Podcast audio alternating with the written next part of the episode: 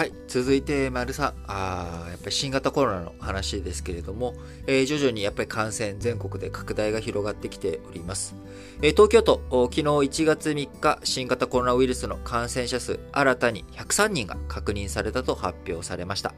えー、100人を超えるのはですね、去年2021年の10月8日以来ということですので、約3ヶ月ぶりの水準となっております。えー、大阪府でも3日79人の新規感染者が判明し、7日連続で50人を上回ったということになり、えー、47都道府県合計の感染者数は、えー、2021年10月14日以来の600人超えということになっております。新型コロナの変異型であるオミクロン型の報告も全国で相次いでおり、今感染拡大傾向、全国的に強まってきているということですが、感染者数、今、非常に増えてきておりますが、感染者が増えた後に、遅行指数として、増えていく、遅れてね、増えていく、死亡者数や重症者数、こちらについては、昨日都内では新たな死亡の確認はなく、えー、重症者、えー、2日と変わらない、3日変わらず1人という状況で、えー、だったということです。なのでですね、ここで、まあ、あの、感染拡大を、えー、止めることができればですね、えー、今、クビーっとカーブ高まってきておりますけれども、えー、重症者や死亡者あというものが増えずにね、え、出てくるかなと思います。あの、ツイッターとか見てるとですね、あの、いや、感染103人とかね、え、そんな増えた増えたって報道してるけど、え、持ちでのと詰まらせた人を4人死んでいるのに、え、新型コロナ0人じゃないかということを言っている人がいるんですけれども、あのー、重症者数とか死亡者数っていうのは遅行指数なので、あの、新型コロナにかかったらすぐ死ぬわけじゃないんですよね。餅って、あのー、お雑煮食べて詰まらせたら死ぬか取るかなんですよね。まあなんか当たり前なんですけど、あの、死ぬか詰まらせたあ餅を取れるか。なので、持ち詰まらせたら死ぬまでの間があっという間なわけです。死んでしまうのが。なので、これ、本当に、あの、餅とかね、詰まらせたりとかしたらもう、もう、急いで救急車呼んだりとかできることをやらなきゃいけないということになりますけれども、えー、新型コロナは、あの、かかってすぐに、かかった瞬間に死ぬわけじゃないので、あの、そんなね、えー、エボラウイルスみたいに、あの、エボエボラ出血熱みたいにかかって1週間以内に死ぬとかっていう病気でもないわけですよね。えー、なので、あのやっぱり問題は、その、この後、やっぱ増えてきた時に、重症者数がどれだけ増えてくるのか、えー、そしてそれがどれだけ死んでしまうのか、あるいは死ななくても、えー、重症者をね、しっかりと生きながら、え、させる、生き残ってもらうために、どういうふうに、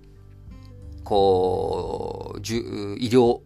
資源を使っていくことになるのか。こちらがやっぱりポイントになってくるということになります。えー、オミクロン型、これまでの日本でね、えー、去年、えー、第、いわゆる第5波をもたらした、えー、デルタ型、えー、こちらと比べると、重症者数、重症者、重症化率っていうものは高くないんじゃないかというふうに言われているわけですが、えー、そこにね、我々も2回接種している方も多いと思うんですけれども、えー、なので、こう、あまり大したことないんじゃないかっていう楽観視する声も当然ありますし、僕自身もどちらかというと楽観視はしています。楽観視はしているんですが、だからといって、えー、大したことないよっていうふうにね、あの、過度に低く、楽天的に、こうね、ね、あの、見るっていうことでもないので、えー、しっかりとやっぱり、えー、考えていかなきゃいけないなと思います。えー、今後、まあ、あこの年末のね、正月休みも終わり、えー、まあ、正月休みで移動した人たち、こういったものの感染者数をね、やっぱりどうしてもリスク高まってしまったと思うので、まあ、もうしばらくはやっぱり感染者数増えて、えー、もうちょっと増えていく数字が出てくるんだろうなと。その以降、それ以降、これの伸びが下がっていくかどうかというところ、まあ、この後、またね、あのー、今週末、今週末、今週末、えー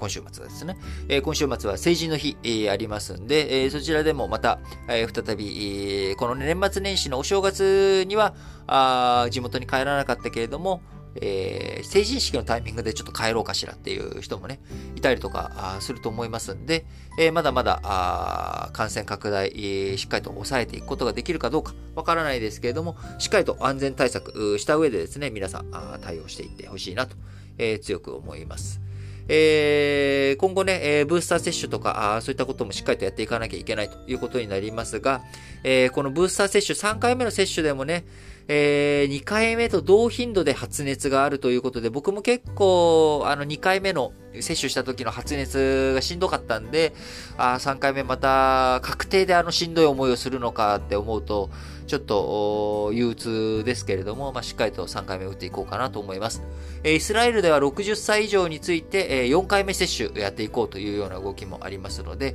えー、この後気になってくるのはですね、やっぱり、えー、日本とか、そういった先進国じゃなく、えー、発展途上国にワクチンが行き渡っていくのが一体いつになるのかなと。えー、先進国が3回目、4回目を打っている間にですね、えー、発展途上国ではまだまだ、あその、